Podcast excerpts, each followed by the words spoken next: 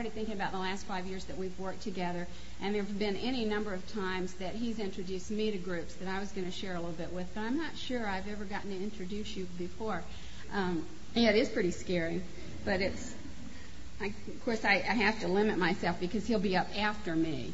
And Dave's one of those kind of people, you can't try too hard to get him because he'll get you a whole lot worse and make you pay when I thought about that, about the introductions that Dave has made of me or some of the rest of our staff, um, they really run the gamut. There have been times when he has introduced me to an audience that he wanted me to speak to that he said such kind words about me. I was crying by the time I was trying to stand up and speak to a group.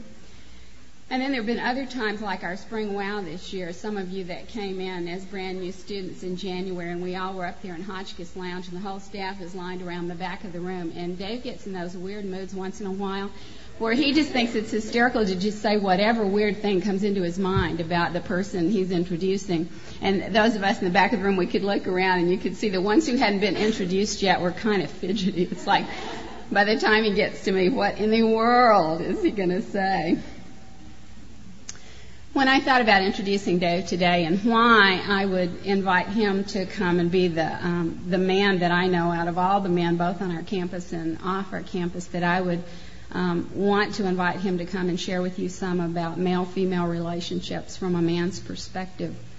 I thought about the fact that Dave and I discuss a lot of times how we really have no desire to promote people up front, either as speakers or authors or any kind of way um, who simply have a message to give but don't exemplify that message in their own lives. We really desire to present people to you, and we prefer to listen to people that we really believe that there's more than just a message, but there's a lifestyle there. So I wanted to tell you a little bit about Dave. I tried to think about little vignettes or little pictures that I would have in my mind if I were going to describe him to someone about, in terms of male-female relationships in particular. Um, one of the things that I have always appreciated about Dave in the five or so years I've known him um, is his relationship with his wife. He, those of you who've been around him, he always speaks well of Kim. Um, he's very honest about their relationship and honest sometimes when they're having conflict in their relationship. But even at those times, um, he never talks about that situation at her expense. He always speaks well of her. Um, I've never appreciated men who stand up publicly and constantly make jokes at the expense of their wives, and I've always appreciated that Dave doesn't do that. Um, I've been with him when Kim's not there and how he talks about her, and I've spent a lot of time with them together too. Um, Dave and Kim and their boys and Kelly and I took four day a four day vacation together during spring break when you were gone, and that was even another opportunity for me to see how he relates to women and particularly to his wife. I have um, been touched on a number of occasions when there have been opportunities with, um, a lot of times I think probably with WOW and with new students coming in, where Dave, there was an opportunity for somebody to give a devotional or somebody to speak, somebody to talk about student life policy. When he was even the logical person to do that, and as the vice president of our department, he was the one that um, the students would have looked to for that credibility.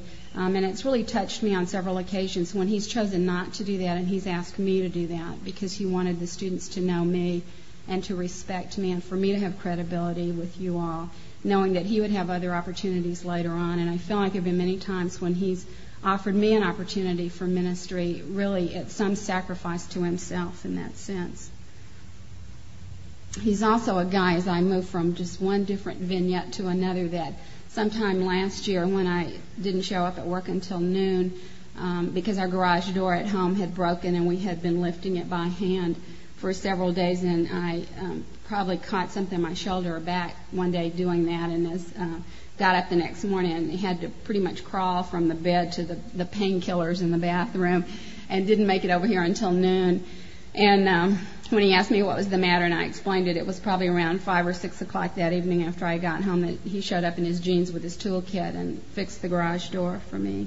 Um, a certain sensitivity to, oh, I felt that way too, okay. A real sensitivity to some of the needs of single women who don't have men at their homes to help them do that kind of thing.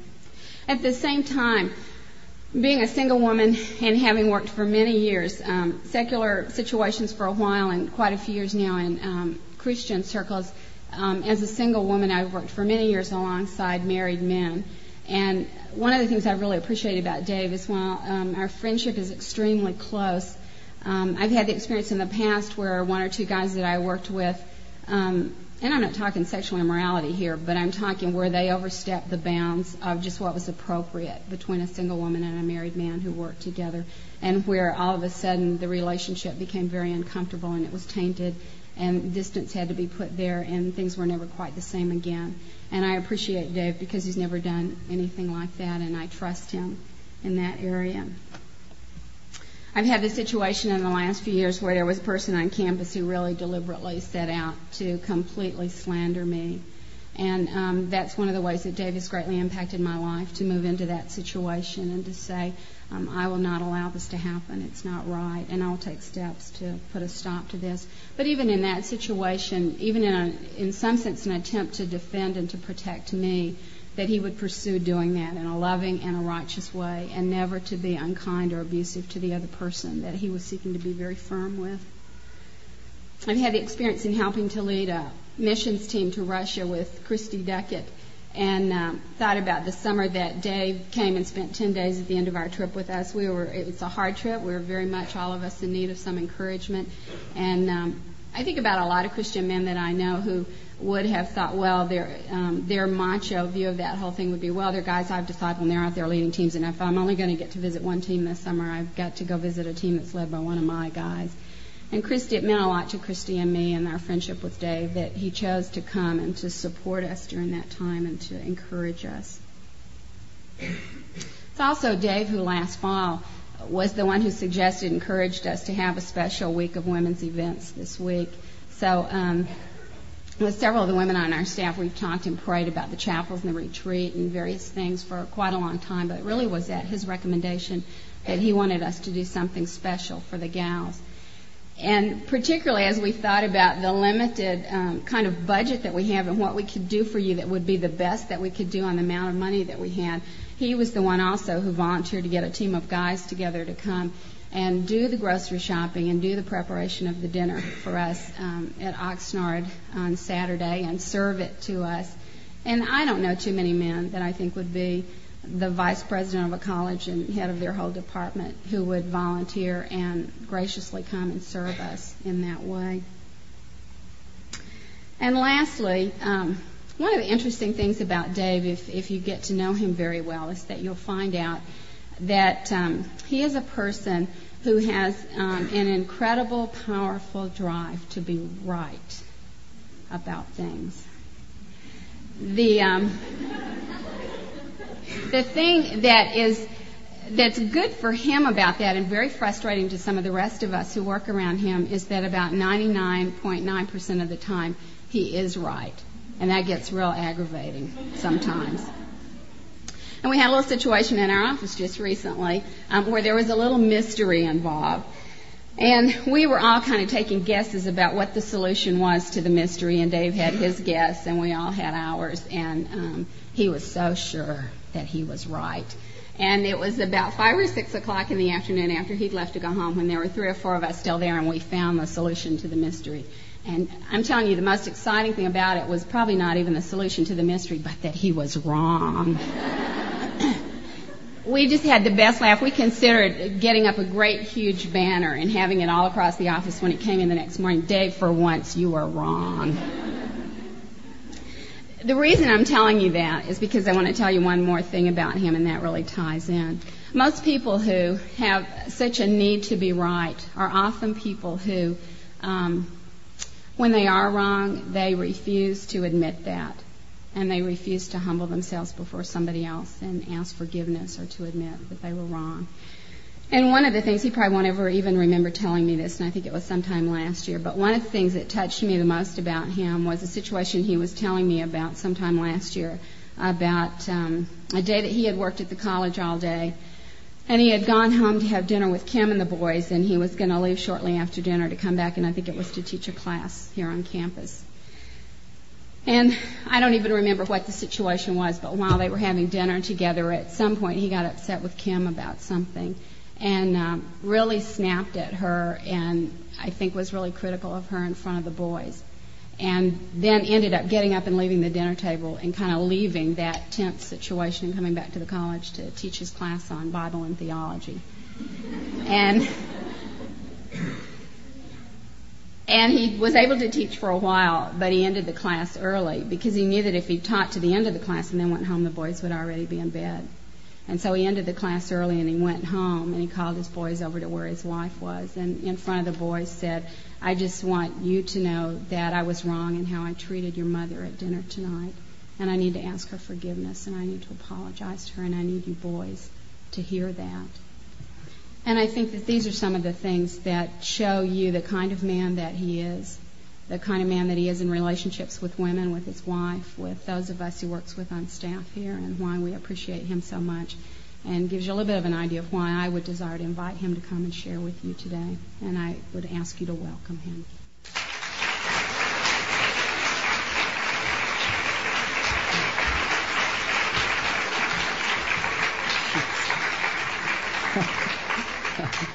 Anything I say from this point on is certainly going to be downhill, I tell you.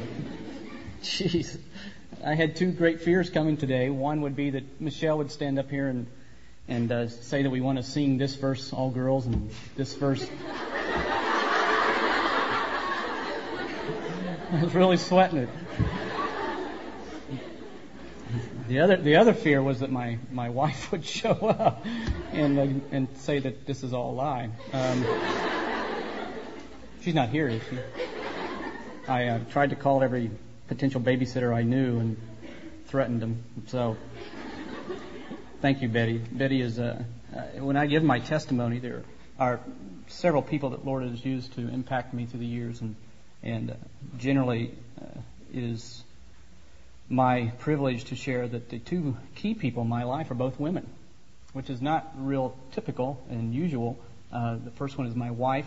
When my wife and I first started dating in college, um, she was a much older Christian than I was at the time, and uh, through the first few months and years, she really discipled me more than I discipled her, and uh, really gave me a lot of spiritual insight and wisdom. Uh, she's very patient and did it in such a way that she didn't do that so as to press me down for her to be the leader of the relationship, but to build me up and, and give me strength and courage to be the leader, which is a real hard thing to do. Um, the other person, of, of course, is Betty, and how the Lord has used her in my life through the last five years to really help me understand what it means to, to be a godly man and, and leader. And I so much appreciate both of them. This morning, uh, I'd like to start by asking you, if you would, to kind of picture with me an ad in a newspaper. The ad goes like this Attention men, women who have a heart for the ultimate adventure. A position available for those who thrive on challenge. Only half the population have qualities necessary to survive in this field. Of the half who continue in our employ, only 20, 20% are truly successful. In fact, current figures reveal that the attrition rate is highest among those agents who have been with us for 20 years or more. Tenacity and commitment are a must. Only full-time positions are available. Our agents are never off the clock. The majority of our positions will, uh, our positions eventually will include supervision of junior executives.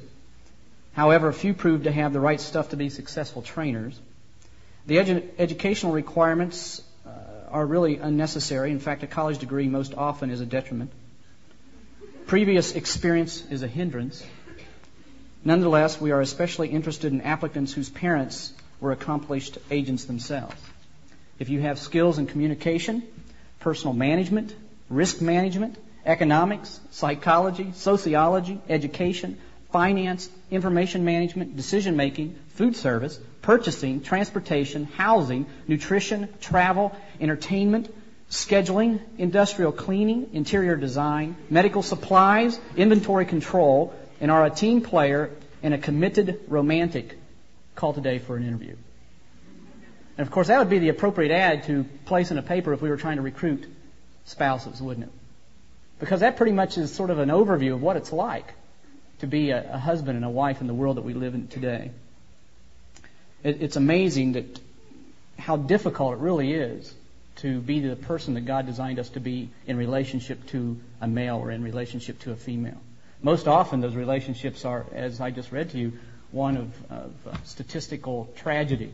and of those who even remain married. We talk about that a lot, but even those that press through the stuff to stay together legally, the counselors and sociologists tell us that only 20% of those are really truly happy and fulfilled in their relationship and would like to remain in it if given the choice. It reminds me of, you know, that conflict between the man and the woman reminds me of a story of Winston Churchill. Maybe you've heard this. That at a time during the uh, height of the war effort, there was a point and counterpoint being given at Parliament, and Winston Churchill was pressing very forcefully his particular point. And in the midst of his uh, dialogue or monologue, a lady member of the Parliament stood up and said, "Mr. Churchill, if you're you were my husband, I would give you poison in your tea." To which Mr. Churchill returned and replied, Madam, let me assure you, if you were my wife, I would drink it.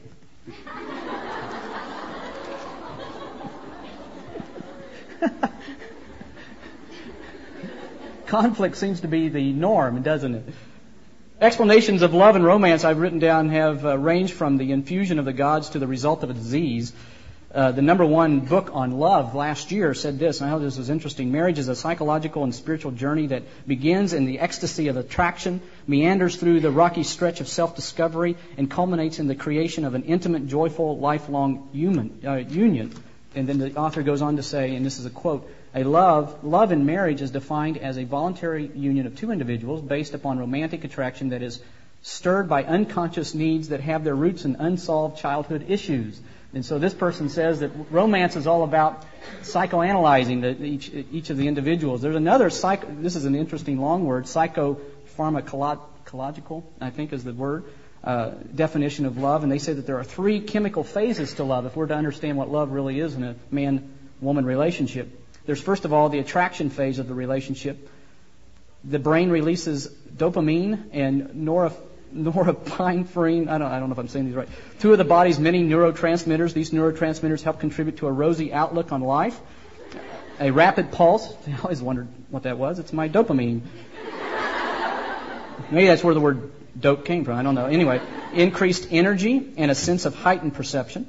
During the second phase, known as the resting phase, the lovers want to be together every moment of the day. The brain increases in its production of endorphins, and the enkephalins, natural narcotics enhancing a person's sense of security and comfort. comfort. The third stage is the mystical oneness phase, is caused by the increase of the production of neurotransmitters called serotonin. Uh, so this author says that really the bottom line is that everybody is sort of high on drugs when they're dating and are being driven by chemical imbalances. Another one is the empathy altruistic hy- hypothesis. This view comes from a guy named Thomas Hobbes, and in a popular book uh, that was written last year says the person loves because of the benefit that he or she gets out of it. I love you not because of who you are, but because of what you do for me. Self-interest then is the basis of all behavior, even love. And then there's the evolutionary view. We instinctively select mates who will enhance the survival of the species. Now, I'm, I'm just reading what they say. Um, Men are drawn to classically beautiful women, clear skin, bright eyes, shiny hair, good bone structure, red lips, and rosy cheeks, not because of fad or fashion, but because these qualities indicate youth and robust health and signs that a woman is in the peak of her childbearing years, according to this author. now, you think that that's ridiculous, but of course there is some biblical foundation to this. And of course, in Song of Solomon, chapter 4, you know, the lover says of his wife, How beautiful you are, my darling. Your hair is like the flock of, of goats descending from Mount Gilead. Your teeth are like the flock of sheep just shorn, coming up from the washing. Each has its twin. Not one of them is alone. Find those teeth. Your lips are like this scarlet ribbon. Your mouth is lovely. Your temples like pomegranates. Now, there's a compliment for you. Your, um, your neck is like the Tower of David, built with strength. Your breast, well, anyway, you get the idea. Um, so maybe there is something to the evolutionary concept. But in the evolutionary concept, women select men for different biological reasons. According to this author, women choose men with pronounced alpha qualities, the ability to dominate other males, and strength to bring home more than his share of the kill. The assumption is that male dominance ensures the survival of the family group more than youth or beauty. Thus, a 50 year old chairman of the board is the human equivalent of the silverbacked male gorilla. according to this author. And of course, Song of Solomon says something about that. His head is purest gold, his hair wavy, his black like a raven, his arms are like rods of gold, and his body is like polished ivory, his legs are like pillars of marble. So anyway, it goes on and on and on. There are many explanations of what love really, truly is. In the midst of all of that, whenever the Apostle Paul seems to have the opportunity to, under the inspiration of the Spirit, to address Christians, somewhere in that message, he chooses to talk about love and what it is. It's not just a subject that the world writes about and buys books to read about. It's obviously a subject that the world writes songs and sings songs, sings songs about all the time. In fact, almost every popular song that you can think of somewhere is addressing the issue of love between a man and a woman. It's remarkable just how much is being said about love and yet how little is understood about it. And I think it's in that context, not only in our day, but in Paul's day, that the Apostle Paul frequently takes the opportunity to talk about love. And as you know, in Ephesians chapter 5, verse 25, Paul says to the Christians there in Ephesus that a man must love his wife even as Christ loved the church. Love is to be at the core of the male female relationship. But even there, he goes on to say that there are many things that pass for love that aren't genuinely the real McCoy. In the book of Romans, he does the same thing. After spending 11 chapters talking about deep issues of theology, he comes to chapter 12 and he says to the Christians that he is addressing, don't let the world press you into its mold. Don't allow yourself to just follow in the stream of what the world thinks and does, but be transformed. Be an entirely new person. Identify with Jesus Christ by the renewing of your mind. And right after he says that, it's very interesting. Right after he says that, he launches into a discussion on the subject of love. In chapter 13, verse 8, he says, Moreover, it is, it is more important for you to owe someone love and to give them love than anything else. If all of the law was to be condensed into one thing, it is this to love one another. And so, as Paul begins in chapter 12 to talk about what it means to live Christianly, he launches into the subject of love. I mean, it's imperative, not just because of all the mixed messages that we're getting from the world around us and all the confusion, but it's also imperative because we, as people who claim to have a relationship with Jesus Christ, more than any other group, should understand what love is and what it looks like and what it means and how it fleshes itself out in, in the relationships that we that we enjoy and, des- and so much desire. And that's and that's Paul's intention as well. And my my I guess beginning challenge to you this morning is this. I don't think that there's any greater joy in life than to experience love with another person in the way that God intends it to be.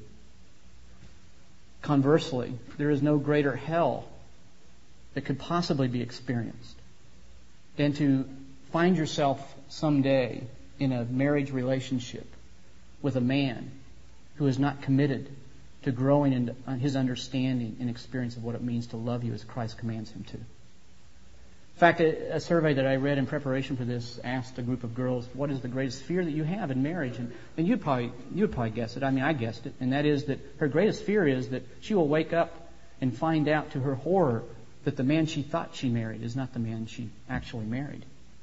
I mean, what a tragedy! What a frightening thing. In fact, it was the subject of a, a, a blockbuster movie recently titled "Deceived," where Goldie Hawn woke up after nine years of marriage to begin to come to the gradual realization and the horror and the living hell, realizing that this is not the person that I thought I married.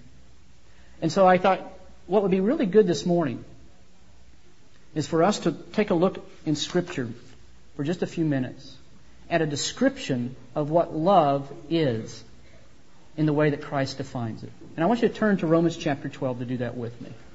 And I, my desire is not to give us a real tight exposition here but I think that this is important. What you're looking for in a man and what a man is offering you must both be what God desires for you.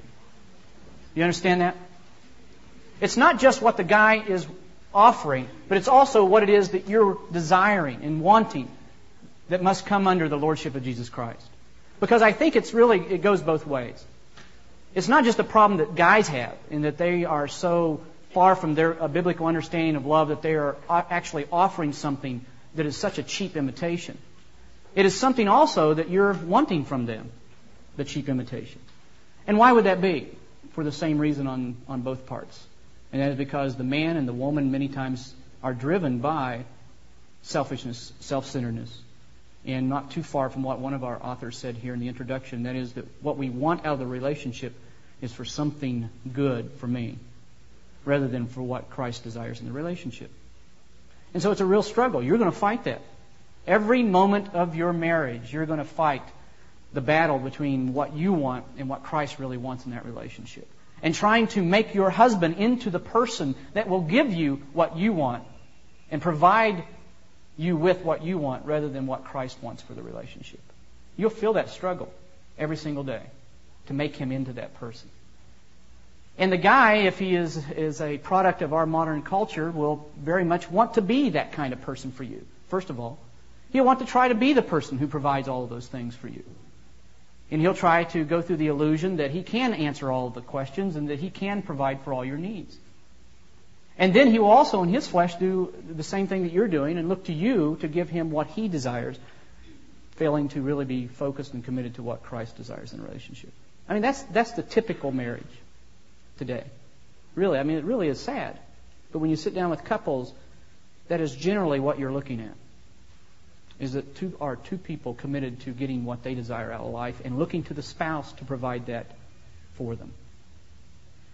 And in contrast to that, the Apostle Paul says what we must really desire and understand about love is what Christ says about it and desires for us. And so as he launches into the book of Romans, he said, after talking about the theological issues and then coming to Romans chapter 13 and saying, you know, the, the most important thing is that you love one another. That is more important than anything else. All of the law, all the scriptures can be condensed into that one idea. He then goes on in, in, chapter 12, verses 9 and following to say, Let me give you a description, a relational description of what this kind of love that God intends you to experience and to pursue after looks like. Now, before, let me give you one last kind of disclaimer. What I'm not saying to you is that this is what the person must be before you marry him, or else we're go- we're, the population is going to diminish immediately because none of us will get married if we're waiting for this. Because I'm not this way, and neither are you, and neither is the person that you're going to marry. In fact, if you think you're this way, and if he thinks he's this way, you're, you're really in trouble. Rather, what I'm saying is, and I think this is the point of, of Paul's teaching here, is that this must be what we're after and that we're striving to, to pursue and to battle our flesh against whenever the flesh gets in the way of these things. And so, what you're looking for in a man is a person who is growing in his understanding and committed to this description of love. Does that make sense? Not what is there, but what he hopes will be there and is willing to give his life to Christ in the ways that he needs to in order for those things to be true of him. Now, let's look at this description. Again, kind of in a loose exposition. As Paul begins in chapter 12, verse 2, let me just give you the background. And be not conformed to this world, but be transformed by the renewing of your mind, that you may prove what is the will of God, that which is good and acceptable. Then drop down to verse 9. Let love be without hypocrisy. In this opening statement, I believe Paul swallows up everything that he's about to say in the rest of the chapter. And what he starts with is this thought there is nothing so dest- more destructive or reprehensible to the Christian life than the pretension of love. And if I were to give a title to this this morning, I would call it Betrayed with a Kiss. Because there's a lot that is trying to pass for love and tells you is love that is not love. Sort of like my, my daddy in the Appalachian Mountains of West Virginia used to say, just because the cat has kittens in the oven doesn't make them biscuits. And what, he, what he's trying to say by that profound statement is is there's a lot of things that's trying to pass for the real McCoy that really isn't. And Paul is saying, you know, one of the one of the greatest tragedies and the most wicked sins of the Christian life is a person who is trying to convince himself or others that this is real love, genuine Christ-like love, and it's a fake. It's pretension. And so the first thing he says is love must not be with hypocrisy. If you reverse that, love should be according to the truth of what love really is as defined by Jesus Christ. Right? That's the first corrective to what we face in our lives and in our relationships and in our culture. Love must always be brought back into the moral compass of who Jesus Christ is. It must always, that's the stake that we always come back to and say, well, now, if I really love or if he really loves, how does that match with what I understand about who Christ is and wants to be to me? Right? So Paul begins with that statement. And in order to avoid that sort of pretension of love, the, the, the uh, insistence that it is there when it really is not, Paul then goes on to describe it and to elaborate on what it is. Look at verse, look at verse 9b, the rest of that particular verse. Let love be without hypocrisy. Let there be no pretension in love. Let it be the genuine thing. And then he goes on to describe it. First of all, with this statement. These two statements that I believe go together as a unit. Abhor what is evil, cling to what is good. When you evaluate the relationship that you're in or the relationship that you would like to be in, the first description that I believe that Paul gives us of what Christ-like love is really like, the love that God intends us to experience and to grow in our understanding of, is this. It is a person, and there's a description of the guy that I think you're looking for. He's a guy who lives, and I'm going to use a kind of a, a heavy word, but I'll explain what it means antithetically. That sounds kind of abstract. But this is what I, what I think Paul means by that. He's a guy who is really committed, and the words that are used here are very strong words. The word cling is a word for glue that is used in extra biblical language. He is committed to the belief that there is black and there is white, and I will do nothing to change the definitions of what is black and what is white. To impact the men around us, our friends, and even our own family members in such a way that they're growing themselves into biblical manhood.